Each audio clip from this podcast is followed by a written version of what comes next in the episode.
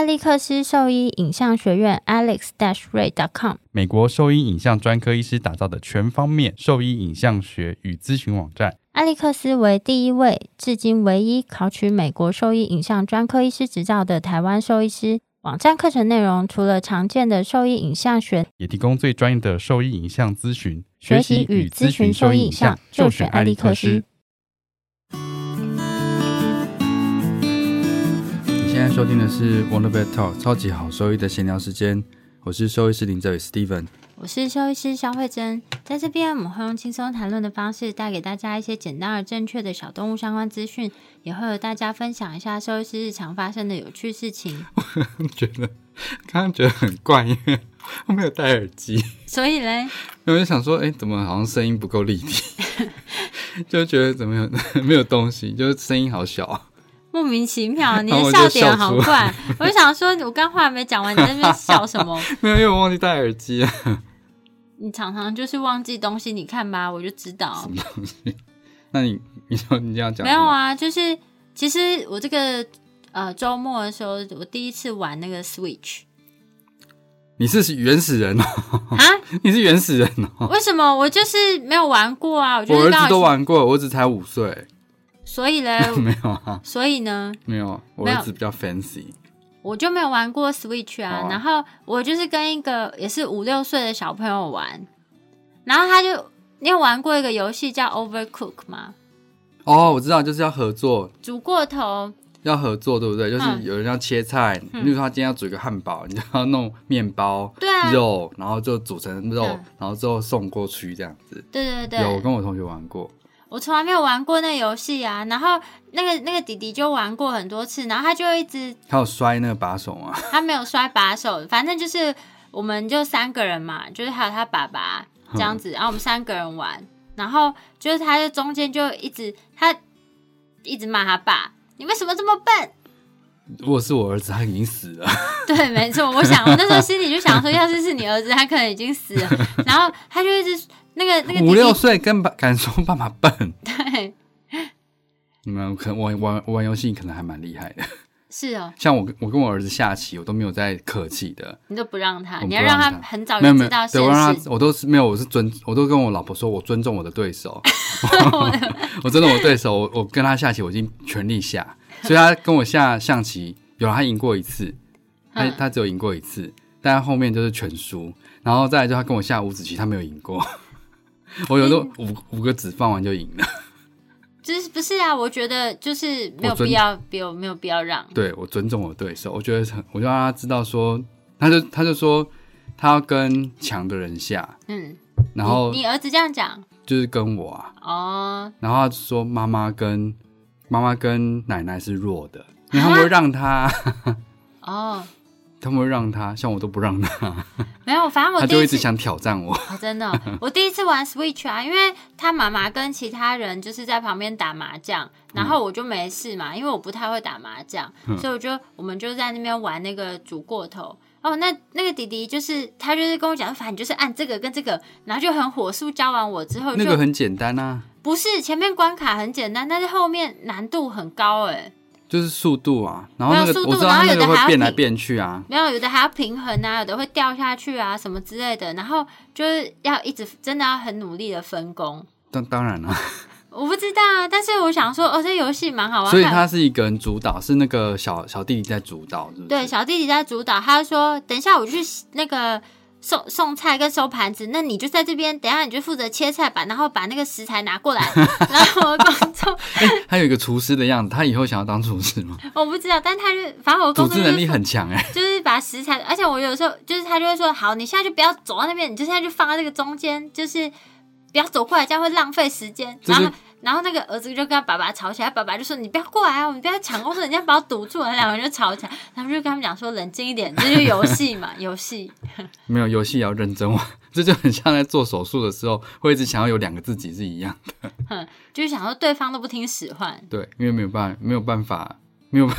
要磨合。不是啊，但是我没有玩过那游戏，我觉得已经表现得可圈可点了，但你没有达到他的要求，没有他你没有达到一个5岁小孩的要求，没有。但他那个妈妈后来就有跟我说，就是他对你算是非常客气的，可能他说其他他都会就是跳起来跟他们讲说不行什么的、oh. 然后他就对我很客气说什么你要这样子啊什么好现在就这样子，然后没关系我在玩电动不然这样跟我讲我可以想象。然后我跟他玩那个七龙珠就是对打的、嗯、我也是都没有让他的，而且他爸就是中间可能有一度有点生气，就跟他儿子说什么那现在都不要玩，你再这样讲我就把你关掉这样子不是没水准，就跟毁棋是一样的。没有，因为他儿子一直骂他笨啊。哦对，不行，就是不能口出恶言。然后就是他爸就开始跟他争说什么那个因为好的手把都被儿子拿走，因为他不是有一种手把是好像电动那种大的手把。没有，那是那个啊，他有四只小的是不是？四只小的，然后跟一个大的。哦，他有加买一只。哦，就玩的我就觉得啊，加买一对啦，很有趣耶。我今天就是想在上网搜寻 Switch 的价钱，我就说 Steve 那个 Eleven 他加，我说我可以把手把拿过去跟他玩嘛，他就说谁准你来了，他说谁准你来了啊？那我买我就可以跟你们玩。他今天早知道我那时候 PS4 就是因为我那时候就是。我不是有抽到一台 PS4 吗？对啊。然后就我就去那个要兑换的时候，那店员就跟我讨论一下，他就说那你有玩过电动吗？我说从来没有。然后他就说那你要不要换成 Switch 比较简单。对， Switch 很简单、嗯、然后最后我换了那个就是 Dyson 的电风扇给我妈好啦，就是至少有个东西嘛。对，妈妈要的东西。我是觉得还好啦，搞得我现在好想买 Switch 回家哦。我就想说现在很便宜啊，哦，而且很贵，而且今年又要抽奖啦，搞不好我再等等嘛。对，我就再等几天，搞不好我就抽奖。而且说不定等抽完奖之后，你在网络上可以买到很便宜的、啊。哦，也是哈、哦，然后就被骗了。不会，哪像哪每个人都像你这么笨。而且你知道，我永远想得到想起那个你那个画面，什么？就是你那时候急着要少啰嗦你少啰嗦你真的，你那时候就是上班中，然后你就是说你就急着就背着你那个你有一个斜背小包包，然后你就急着说你要冲出去汇款，然后我心里想说你大概急什么，然后你就说不行，你这个一定要赶着汇款。你这样破坏我精明的形象怎么？你就是被诈骗啊诈骗又怎么样？这样破坏我精明的形象。被诈骗16000这样破坏我精明的形象。16000还14000？没有这件事，我会忘记了。早在那边屁嘞，然后好了16000啊！我们一直拦你，你都不停哎、欸。你们老拦我没有？有啊，我那时候就跟你说，这真的吗？怎么可能？这个这么便宜啊！有时候就鬼遮眼嘛，没办法，人家贪心啊。而且。就贪心嘛。而且我那时候就是呛你说怎么可能这个价钱，然后你还说什么哼，你就不晓得我今天回家就到我的管理处，我就收到那只新的 iPhone 了。然后。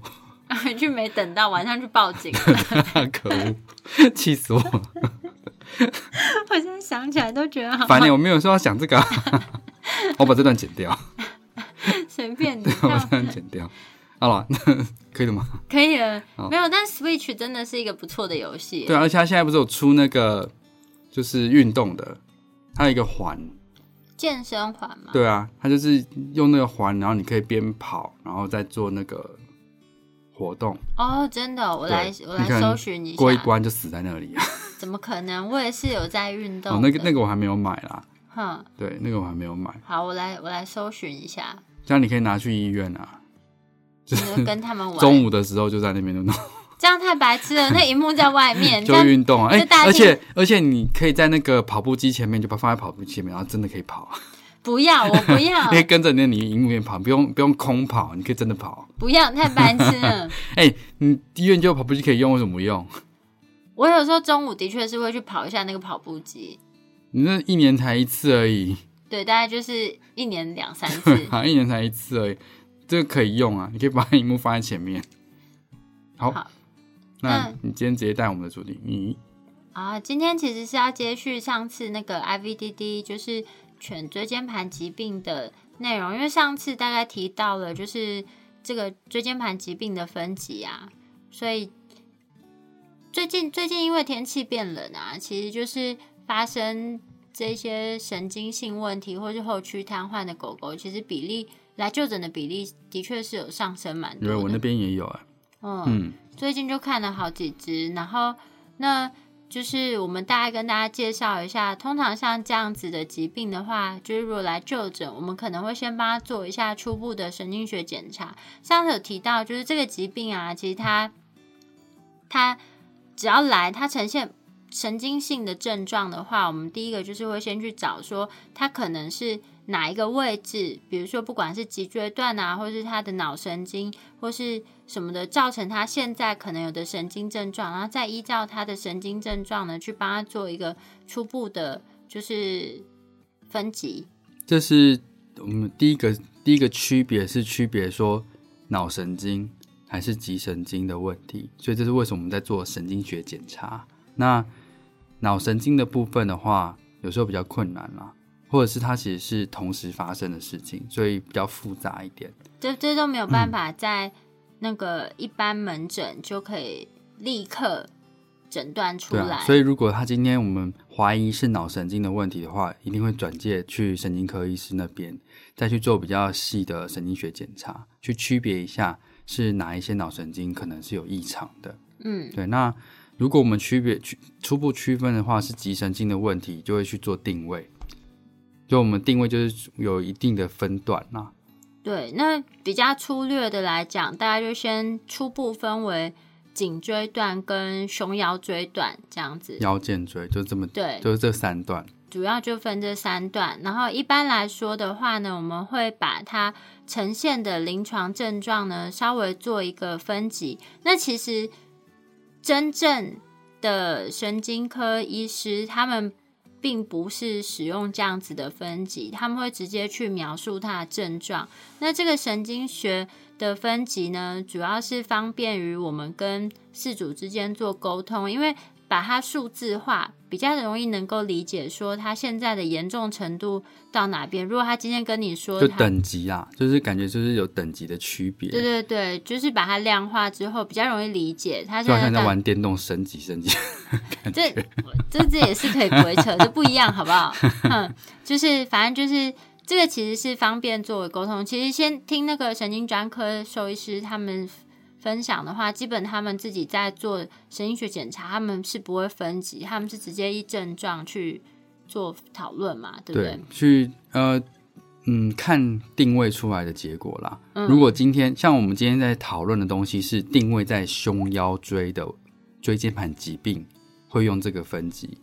所以如果你今天其实定位在颈椎的话，它就是有其他的评估标准，就不是用这种什么1到5级这么粗略的东西在做评估。什么叫前脚3级后脚5级？没有，我就不知道在讲什么东西，没有医生听得懂，因为这不是共通语言。然后再就是讲这种级数，就知道你可能神经学检查其实都不熟，对，然后对这个疾病也不太熟悉，所以才会讲这么奇怪的话出来。对，然后胸腰椎的问题的话，可以试着用这个方式去做区别，就是我们可以让它，那这个等级告诉我们什么资讯？就是从最轻微到最严重的话，就是依序是判断说，这个动物它是不是还有自主行走的能力啊？然后它有没有办法自己去自主的去排便排尿？然后它有没有它在走路的时候呢，就是步态会不会有很明显的不稳？通常的步态不稳就是说他走路起来可能会摇摇晃晃，我们比较常看到的是他会很像喝醉酒一样站不太稳，你就觉得他好像很想走，但是好像站不太好，脚没有什么力气。那如果再更严重一些呢，他是丧失行走的功能，然后但是他的脚呢可能还是有一些活动力。那再更严重的呢，就是他连自己的排便排尿都没有办法控制，但是他的后肢是有痛觉症。我以为你要一集一集讲，是直接连续一起带下去，这样他们怎么听得到？哦，就是这个级数从就是现在比较常沟通的话，大概就是分成5个等级啦。但是某一些书上他们的分级其实是不一样的，有的是6个等级，然后有的是从0开始，所以他们在叙述上的时候，你要知道这些等级代表的意义。然后有的是从5到1，就5可能是最轻微的，一是最严重的，但大部分现在我比较常听到的都还是一是最轻微的，这是就是这边台湾用的啦，台湾的共通语言，大概现在大家都有一个算是共识，所以大家就一直五级瘫痪五级瘫痪五级瘫痪，我就不知道这么多五级瘫痪都会好，大概统计上好的比例是 60% 啦，对啊，大概 60% 差不多 60%， 但这是有手术的成功率哦，对啊，所以一堆五级瘫痪说没有治疗没有手术啦就好了，我是觉得会存疑，大家就会一直说奇迹奇迹奇迹这样子、可是其实我自己的觉得啦，一个医生一直在说奇迹这件事情其实是非常可怕的事情，因为表示说他能掌控的事情其实非常少、如果都靠奇迹的话其实就是建立宗教其实就好啦。哦，你今天这火力全开讲到我都有点不知道敢不敢讲话，这跟那有什么关系？没有，但的确是啦、啊、我觉得是这样子没错，而且这些东西的研究其实没有那么贫乏，就是它研究的数据跟资讯是很多，然后这些检查该怎么做，然后它出现的症状还有它是否需要治疗，它的回复几率，其实它都有很多的数据资料可以工作参考，对，那在有这么多资讯可以提供你诊断的情况下，你都一直称它为奇迹的话，我觉得的确是一个蛮可怕的事情，的确是蛮奇迹的就是了我也是觉得蛮奇迹的我刚没有想要一集一集讲的原因是因为我想说没有、啊、因为这就是他把它区别成压迫程度嘛，跟影响的范围嘛，所以说一集一集讲可能会比较简单一点，可是通常我们在做一集的时候就是简单的讲就是痛嘛，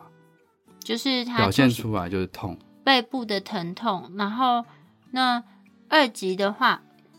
怎么声音怪怪的？没有，我的很清楚，是哦、二级的话呢就是它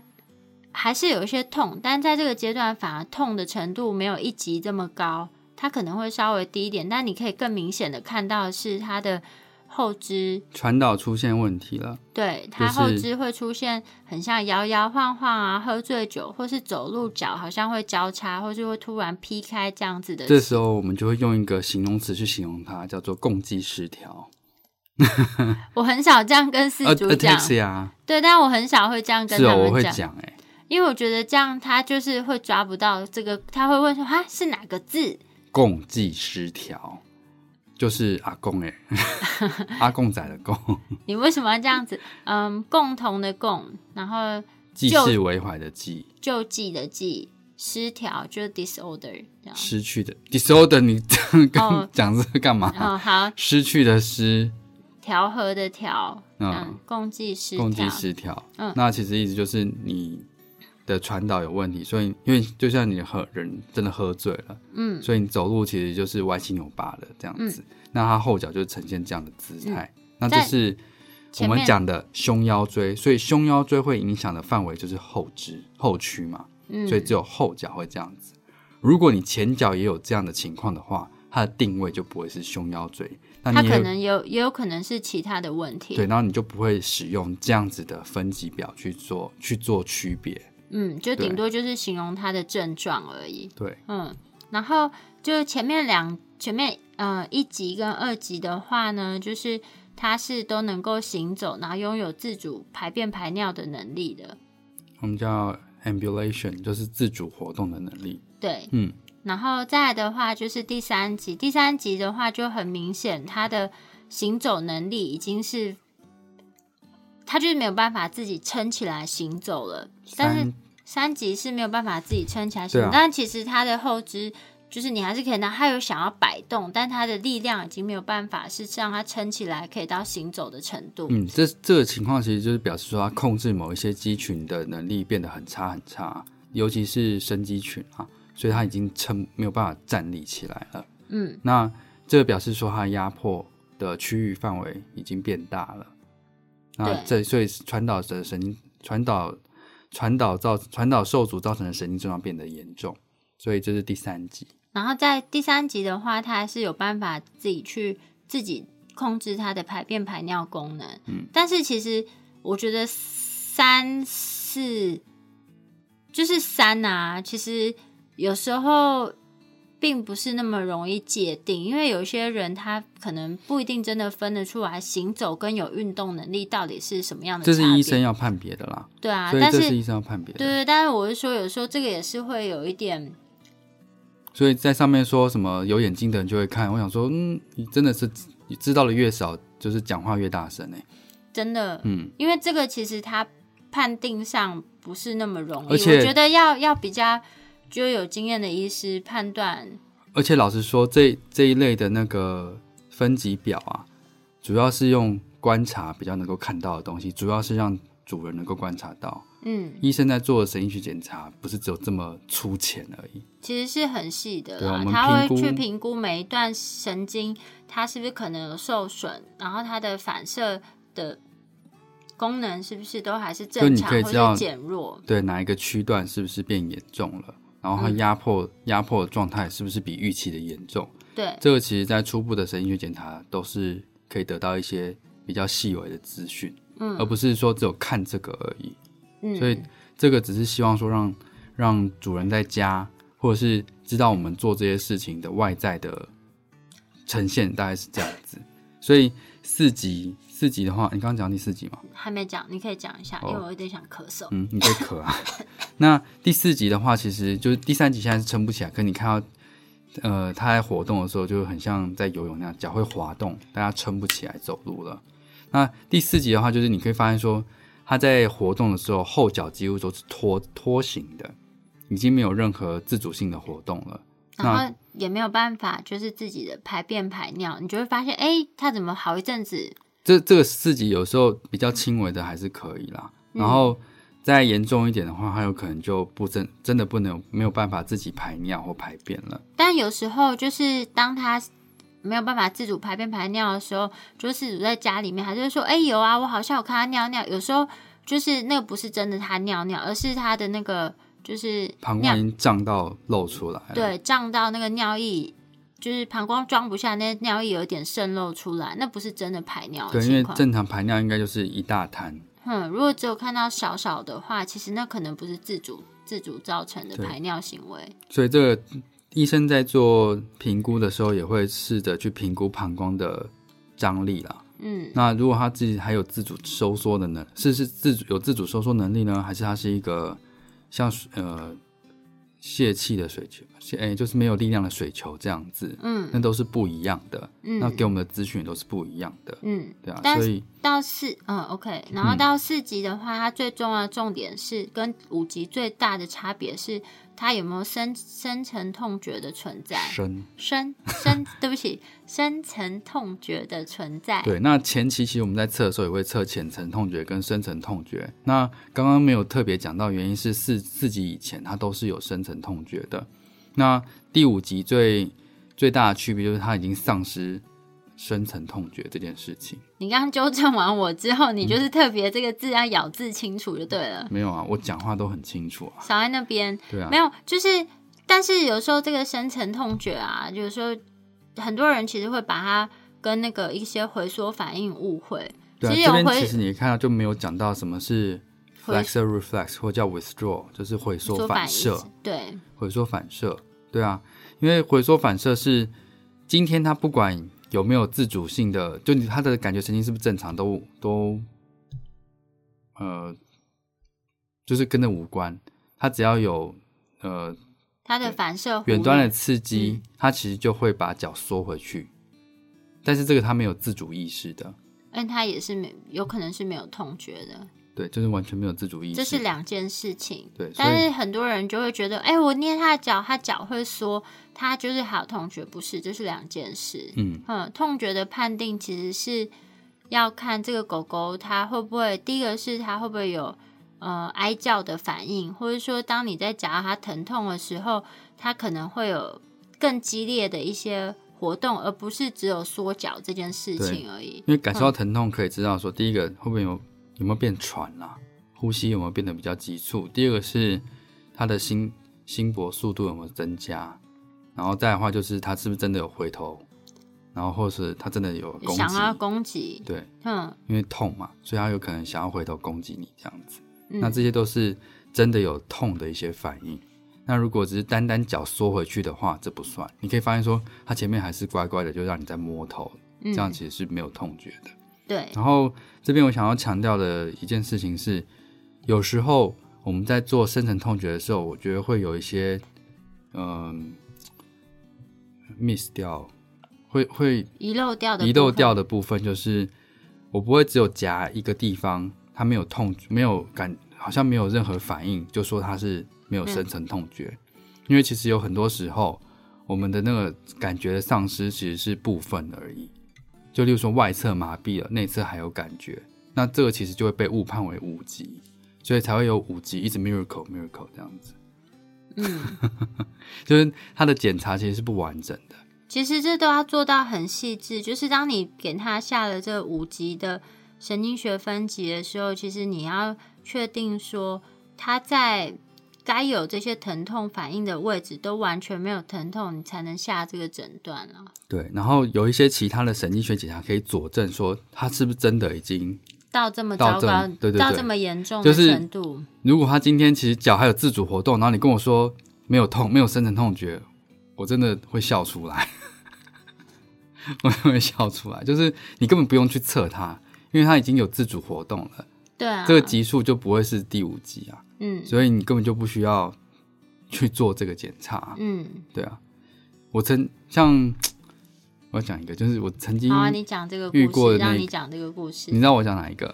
嗯，不知道，但我想说你很想讲就让你讲。就是曾经有一个是被判为五级的狗狗嘛，嗯，所以它其实它已经超过72小时，就讲到下一个概念啦，下次再讲，因为这个很复杂。对，是已经被判定为五级的狗狗，然后胸腰椎的椎间盘疾病被判定为五级的狗狗，所以他一开始是觉得说啊，他已经超过这时间了，那做手术恢复的机会其实很低，嗯，所以他后来就是考虑之后就想说不做了，嗯，那后来到我们这边其实已经过了2个礼拜，然后我在做神经学反应测试的时候发现他其实不是真的五级，就是因为我在做它只有部分的痛觉是丧失，对，它是部分痛觉丧失而已。可是我在做完整的深层痛觉的测试的时候，它是有反应的。嗯，然后在 X 光下其实可以看到椎间盘钙化的情况，就是那个某一节其实非常明确。嗯，所以当下还是建议他，如果可以的话，我们做电脑断层确定一下压迫的状态。然后我的判断是，他手术完之后，其实恢复的机会很高。因为就是在五级以前啊，就1到4级啊，其实他们假设真的是椎间盘造成的压迫的话，就是1到4级，他手术的成功率其实都有90几%了。对啊，正常都是这样。1到4的话，其实没有真的落差很多，但是1到第5级的话，他手术成功率可能就会直接掉到大概只有6成左右。所以这时间才需要去抢时间啦。对，然后。这个我刚刚讲的这可以就是已经过了2周了，嗯，但是他目前的神经症状被判断是4，就以我的判断是4级啦，嗯，所以后续做了这些建议之后，做完手术，大概手术完2个礼拜就会走路了，嗯，对啊，所以这是要告诉大家神经学检查的重要性，而不是用肉眼去看说分级的严重程度而已，嗯，必须要做完整神经学检查才能够评估它。确实的身体状况是不是能够不用手术的方式就可以就是例如说用保守的方式控制它，其实有机会会好，而不是每个都尝试说我还没做诊断就开始治疗，这样没有啊，对啊，而且也是要就是进一步的检查确认说它到底是不是椎间盘疾病造成它现在的症状，因为其实还有很多可能性都会造成类似的症状，只是说这个疾病可能在某一些犬种里面它相对常见，所以我们在做诊断的时候会优先考虑，但不代表其他的疾病是完全没有可能的。对啊，你就被遮蔽掉了。嗯，像上次介绍的123型嘛，如果是创伤型的，其实你当然运气很好，你没有做诊断，反正它是不是非物理性压迫，它其实自己会好，自己有可能会好，就你给的是一些对症的治疗，经过一段时间之后它其实是自己会好的，那有的时候不是真的外在的其他东西让它好的，例如说你这时候吃的保健品也不是保健品让它变好的，嗯，对啊，所以这个其实就被遮蔽掉了。那如果你今天真的运气不好，它是第一型，然后严重的压迫，那你在做，你只做这些就没有做诊断就开始做治疗的话，其实一点帮助都没有。嗯，一点帮助都没有。诊断是非常重要，而且现在其实是有非常好的诊断工具可以使用，可以提供给我们非常多的资讯。对啊，所以可以区别一下到底是不是这个疾病。对啊，会不会这个其实讲这个分级听起来就是很累啊？我是觉得还好啦，就轻轻松松。当然我不晓得对这个不熟悉的人会不会觉得听了觉得啊好想睡了，怎么在上课？这本来就在上课啊，也是我们有提供一些比较有用的资讯啊，然后再统整一下，一集就是只有痛这件事情，二集后脚开始走路像喝醉了，嗯，三集后脚撑不起来了，嗯，四集后脚不会动了，不是只有撑不起来，是不会动了，然后但是有深层痛觉，有深层痛觉，五集不会自主排便排尿，然后没有深层痛觉，后脚是完全松的，对，大概简单来说就是这样子。胸腰椎的椎间盘疾病分级，那如果说听完你完全记不起来，没有关系，我们都帮你整理好表格了哦。所以你只要在我们的网站上就可以看到这个整理好的表格，但是要强调的事情是，这是很粗略的分级，让你大概知道一下你的狗狗可能目前的严重程度到哪边，但是还是必须要做比较详细的神经学评估，才能知道说 它比较适合什么样的治疗。对啊，对啊，像 我有遇过就是几种不同的状况，虽然它分级都是三级，但有的时候我们的建议就会不一样，或者是二级偏三级的时候建议的就不一样，因为诊断这件事情就是会影响有的，它可能椎间盘的突出物质很大，但它症状很轻微啊，但是这种情况下我们会更建议它一定要手术，因为这个手术后它的恢复率是很好的，而且也避免它变得更严重的症状。那但如果说它的症状是比较严重，但其实在电脑断层或核磁共振底下没有看到明显的压迫物质的话，那这时候我们的建议就会是非手术的选项，其实这就是会影响我们后续的治疗建议很多了。对啊，然后大概今天先把这边的内容跟大家带过一下啦，这要吸收一下。这可能还算我觉得如果这边应该还算简单啦，就刚刚我们做总结来说大概就是这样子。嗯，就是有点要一直洗脑大家说要记得这件事哦。然后再讲一次哦，这是胸腰椎间盘疾病的分级哦，不是全部的。对啊，不是全部的，所以你只能针对这部分去做分级而已，不会是什么问题都用这种东西去分级，那个根本就不对。嗯，对啊，所以你大概只能是这样。所以我自己在做病例的书写的时候，我都会写神经缺失几级，我也是这样写啊，我不会写说椎间盘疾病几级，不是，我都写神经缺失的分级这样子。嗯。医生们可以试着这样子去做啊，因为这样会让你的思考更精准一点。好，那就是如果说对我们分享的内容想要再更仔细了解的话，都可以上我们的网站，我们的网址是 www.wondervet.com.tw， 或是 Google 搜寻 Wondervet 小动物外科，或是 FB 搜寻 Wondervet 超级好兽医，都可以找到我们哦。那如果喜欢我们的节目的话，记得要分享订阅给朋友一起收听。那今天的节目就到这边，谢谢，拜拜，拜拜。我不知道为什么要说谢谢。